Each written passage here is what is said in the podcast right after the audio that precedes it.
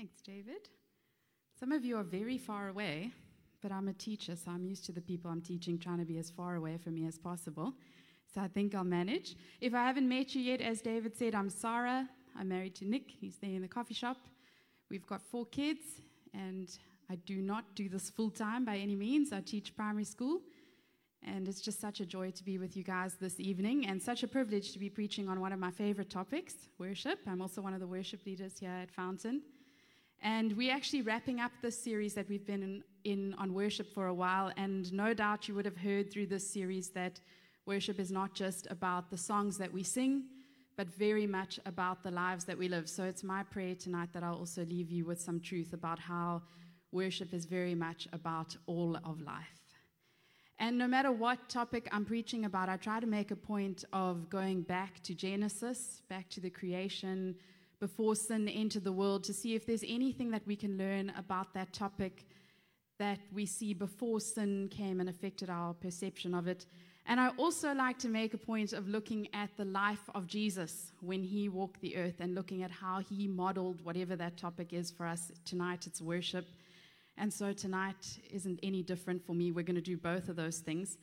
So let's go back to the beginning, shall we, and have a look at what I believe is actually the very first example of a lifestyle of worship. We're going to look at Genesis 1 and 2, and I'm going to jump around a bit just so we can get a bit of an overview of what life and worship in the garden looked like. So we're going to start in Genesis 1 from verse 26. And it says, So man so God created mankind in his own image. In the image of God he created them, male and female he created them. God blessed them and said to them, Be fruitful and increase in number, fill the earth and subdue it, rule over the fish in the sea and the birds in the sky, and over every living creature that moves on the ground. Then God said, I give you every seed bearing plant on the face of the whole earth, and every tree that has fruit with seed in it, they will be yours for food. And to all the beasts of the earth, and all the birds in the sky, and all the creatures that move along the ground, Everything that has the breath of life in it, I give you every green plant for food. And it was so. God saw all that he had made, and it was very good. And there was evening and there was morning, the sixth day. And then we're going to jump to Genesis 2. It says, Then the Lord formed the man from the dust of the ground and breathed into his nostrils the breath of life, and the man became a living being. Now the Lord God had planted a garden in the east, in Eden, and there he put the man he had formed.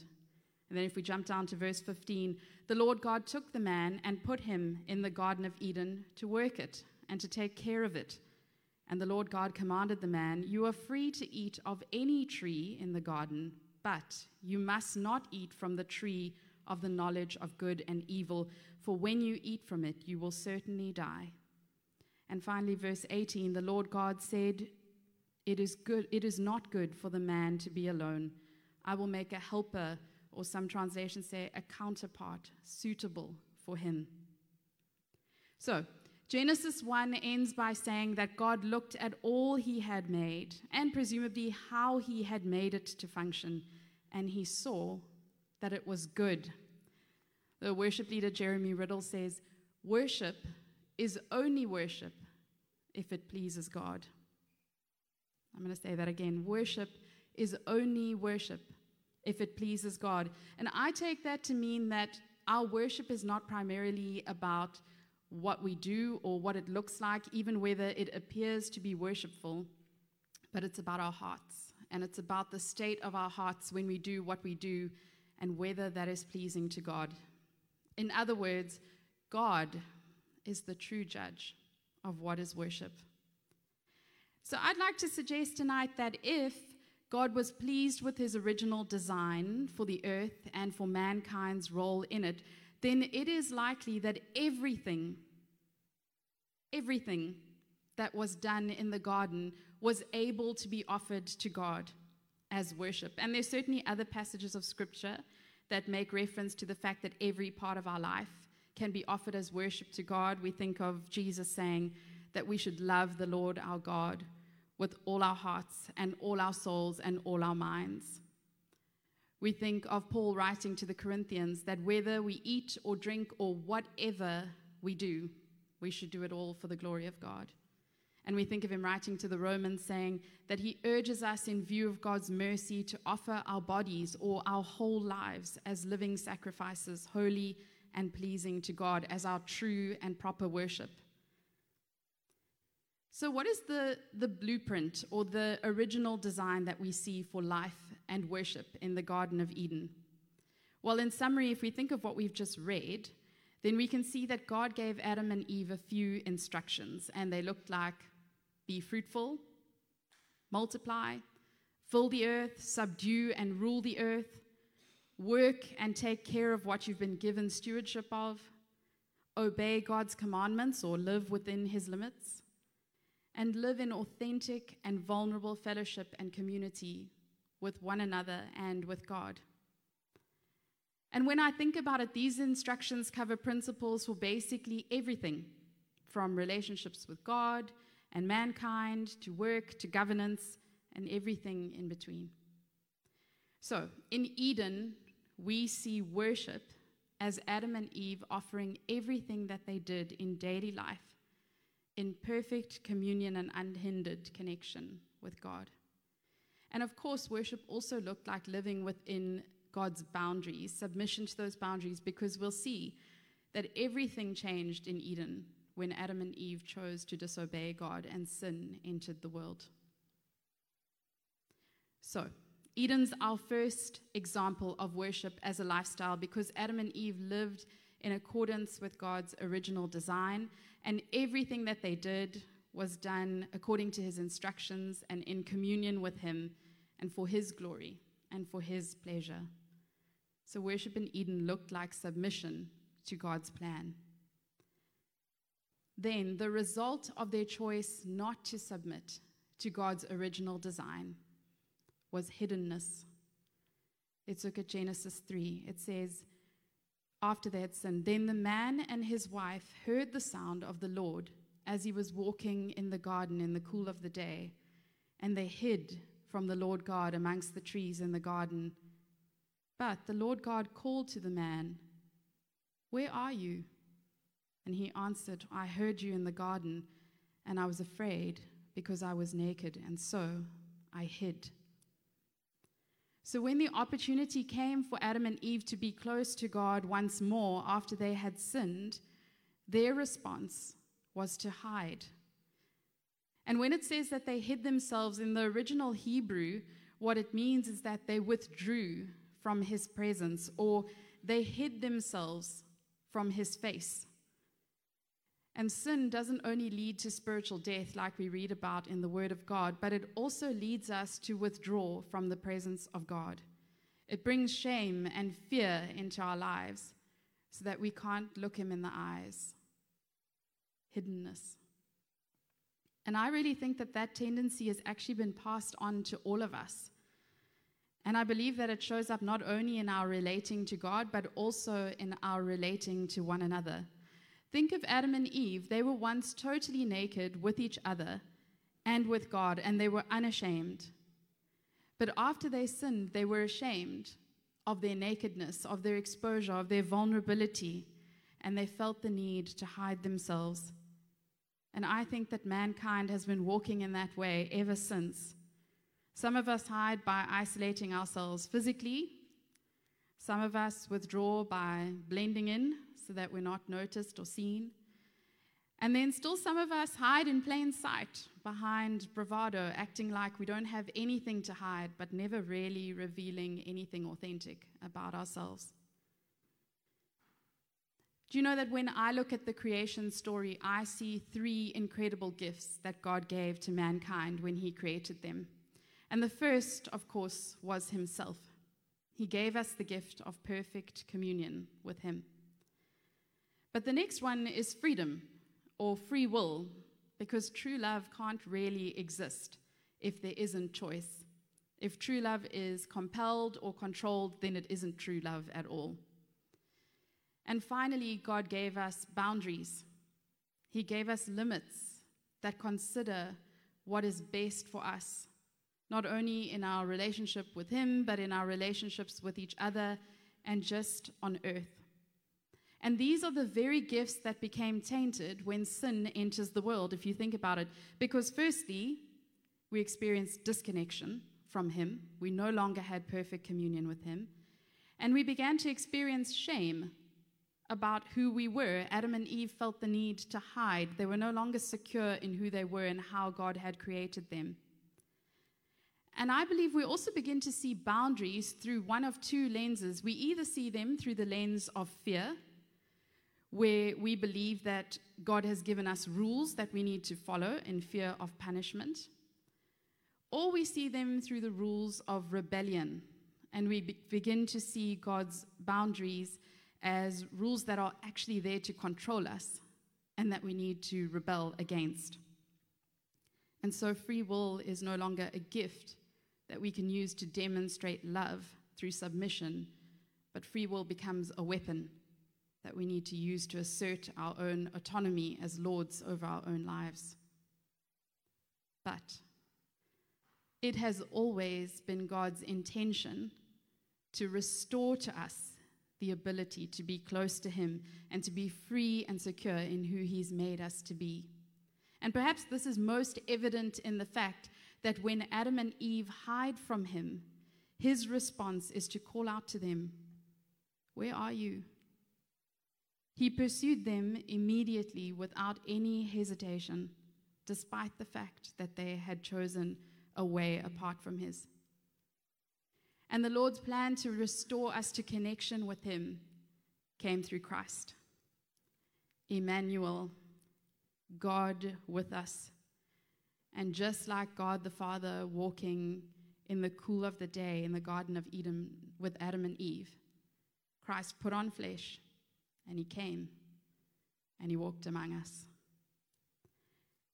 And you know, just as Adam and Eve were God's image bearers on earth, I really believe that Eden was the image of heaven on earth. Because what is heaven if not the dwelling place of God, the manifestation of the kingdom of God, a reflection of the creative beauty of God, a place where God has total dominion and where he's most loved and most glorified? And Eden reflected all of these realities.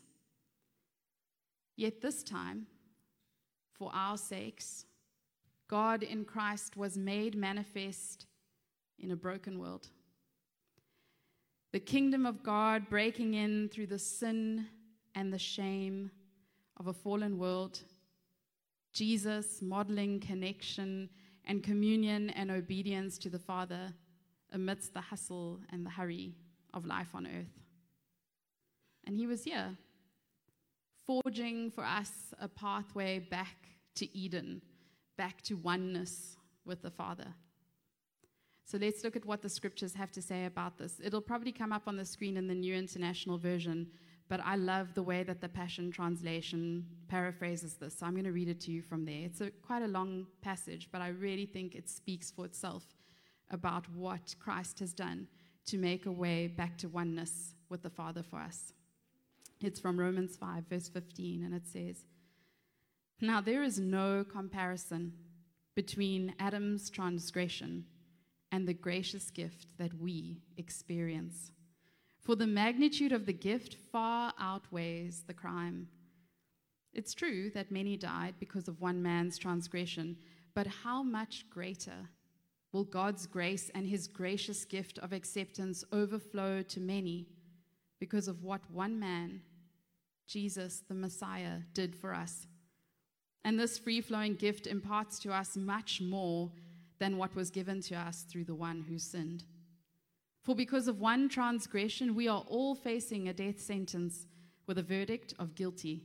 But this gracious gift leaves us free from our many failures and brings us into the perfect righteousness of God, acquitted with the words, not guilty.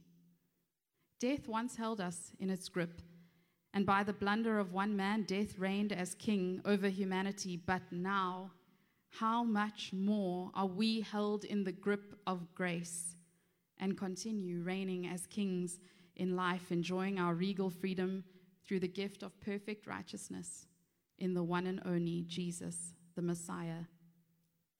In other words, just as condemnation came upon all people through one transgression, so through one righteous act of Jesus' sacrifice, the perfect righteousness that makes us right with God and leads us to a victorious life is now available to all. One man's disobedience opened the door for all humanity to become sinners. So also, one man's obedience opened the door for many to be made perfectly right with God and acceptable to Him. Beautiful. Jesus forging a way back to the oneness with the Father that we saw in the Garden of Eden. But aside from the fact that Jesus would go to the cross to make a way back to the Father for us, what was the plan for Jesus' life on earth? What was it going to look like for him to live a life of worship as he moved toward his moment of crucifixion?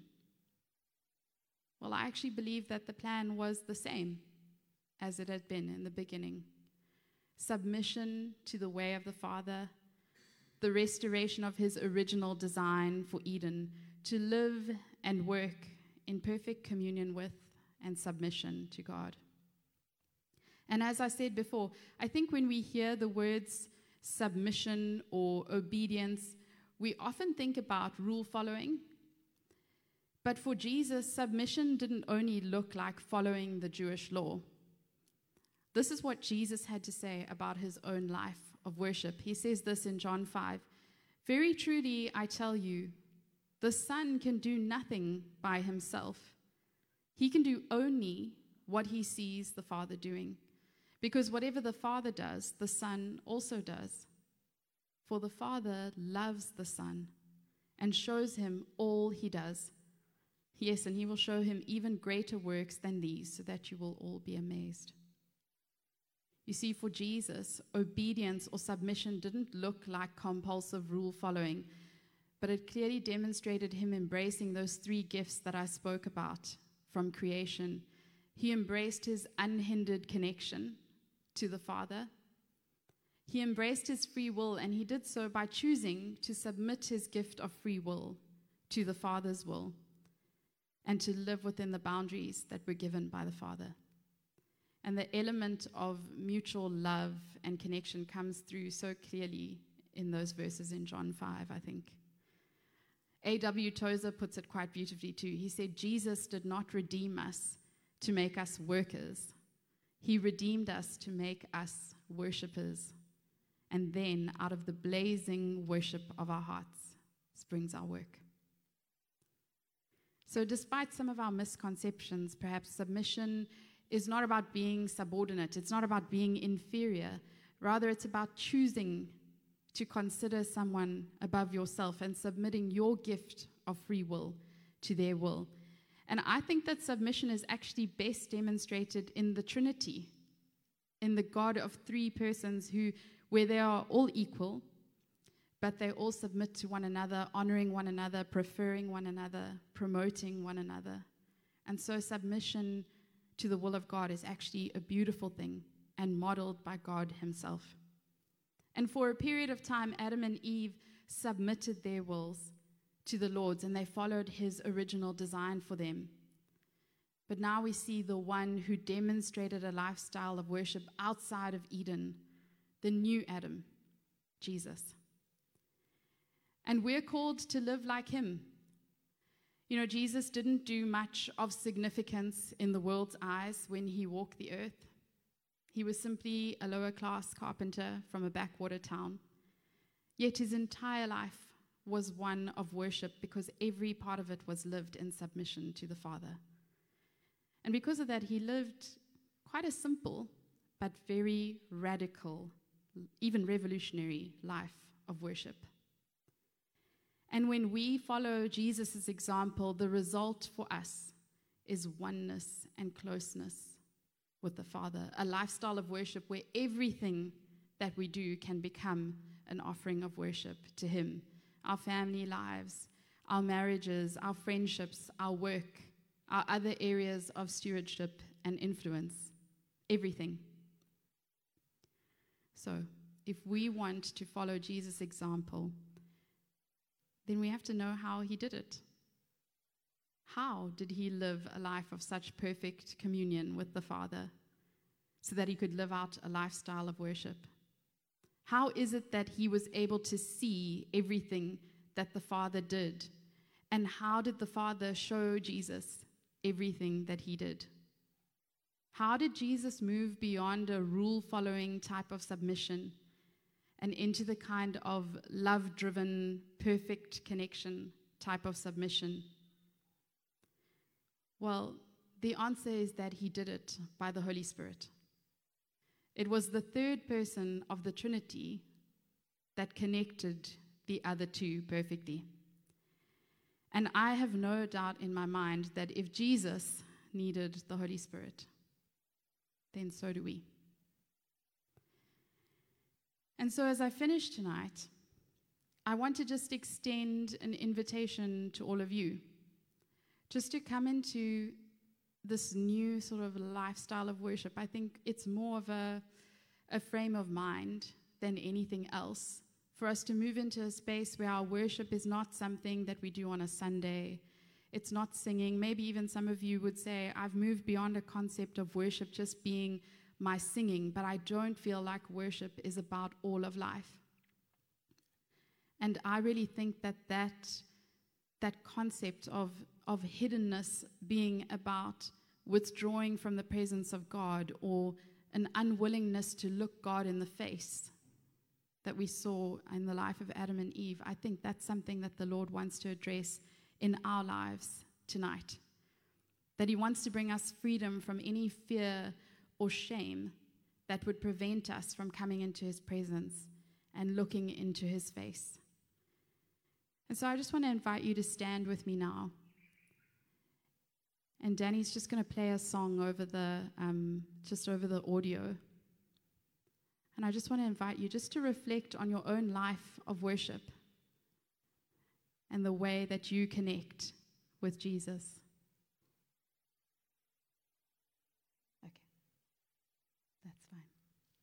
We're not going to play the song, but we're still going to reflect. And we're just going to think about is there anything that the Holy Spirit wants to show you that might be affecting your willingness to come fully and boldly into the presence of God? Is there anything that He wants you to deal with tonight that would just bring you greater freedom so that you can live the kind of lifestyle of worship that we've spoken about tonight? And even just as I invite you to reflect, I've really felt. Um, I've really felt led just to share a testimony with you from my own life about um, dealing with the desire to hide I'm, I'm, I'm often here in the evening service, and we normally have a longer time of worship, and there's lots of open space here. And some of you may have seen me worshiping, and sometimes I'm dancing or jumping around or waving flags or whatever it might be. But what you might not know about me, if you don't know me well, is that that expression of worship for me is actually really hard. And I'm not saying that it's not a true reflection of how I feel about the Lord, it, it is. It's just that for me to express the kind of emotion that is demonstrated in that kind of worship is not something that comes naturally to me because I don't like to draw attention to myself. So when we spoke about the different kinds of hiddenness, I'm one of the people who likes to hide by blending in. And so to do anything that draws attention to myself is something that's really hard.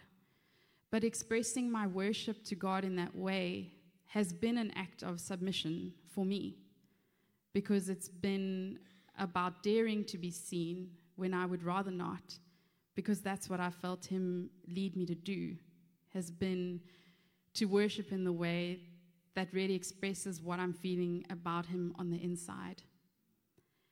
And there may be some of you here tonight where you really feel like the Lord is leading you out of hiddenness into a space that might mean that you risk being seen. But there might also be some of you where actually the Lord is calling you, it sounds contradictory, but maybe into more hiddenness, where maybe you've longed for a more public expression of your ministry or a more public space in which to serve, but where the Lord is actually calling you to lay that down and to be content with the more hidden space.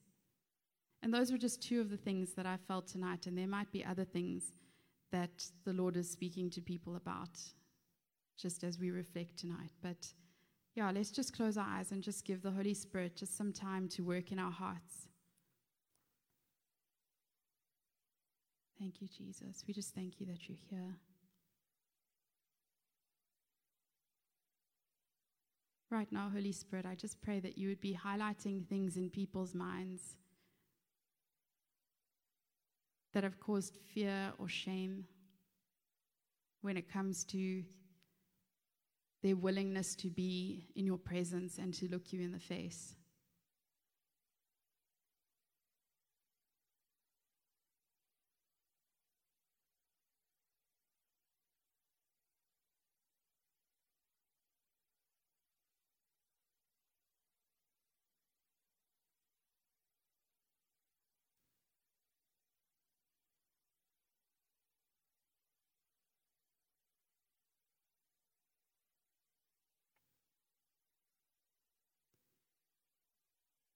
I don't want to talk about you like you're not in the room.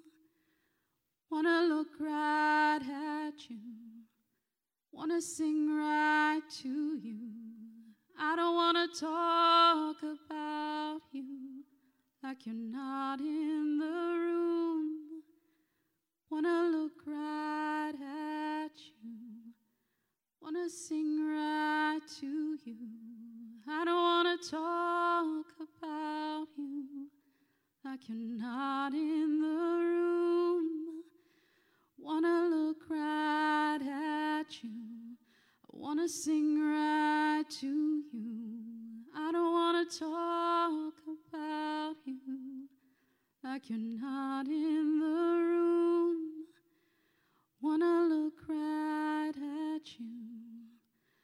Wanna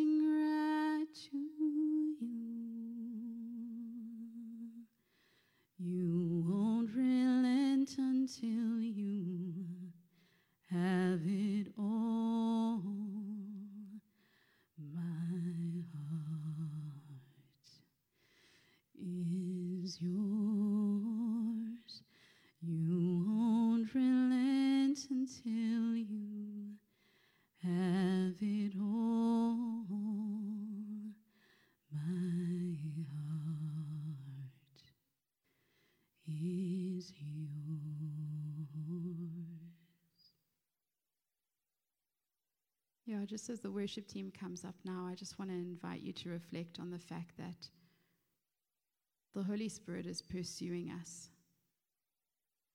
The Father is pursuing us just as He pursued Adam and Eve in the garden. And He's here tonight pursuing you. And just as you come into worship tonight, my, my prayer for you is that you would come into just a new level of being seen by Him. And as a result of seeing Him as He truly is. My prayer is that you'd leave here tonight free of any of the fear or shame that's prevented you from coming fully into His presence, not just in these times, but in every moment of life. Thank you, Jesus.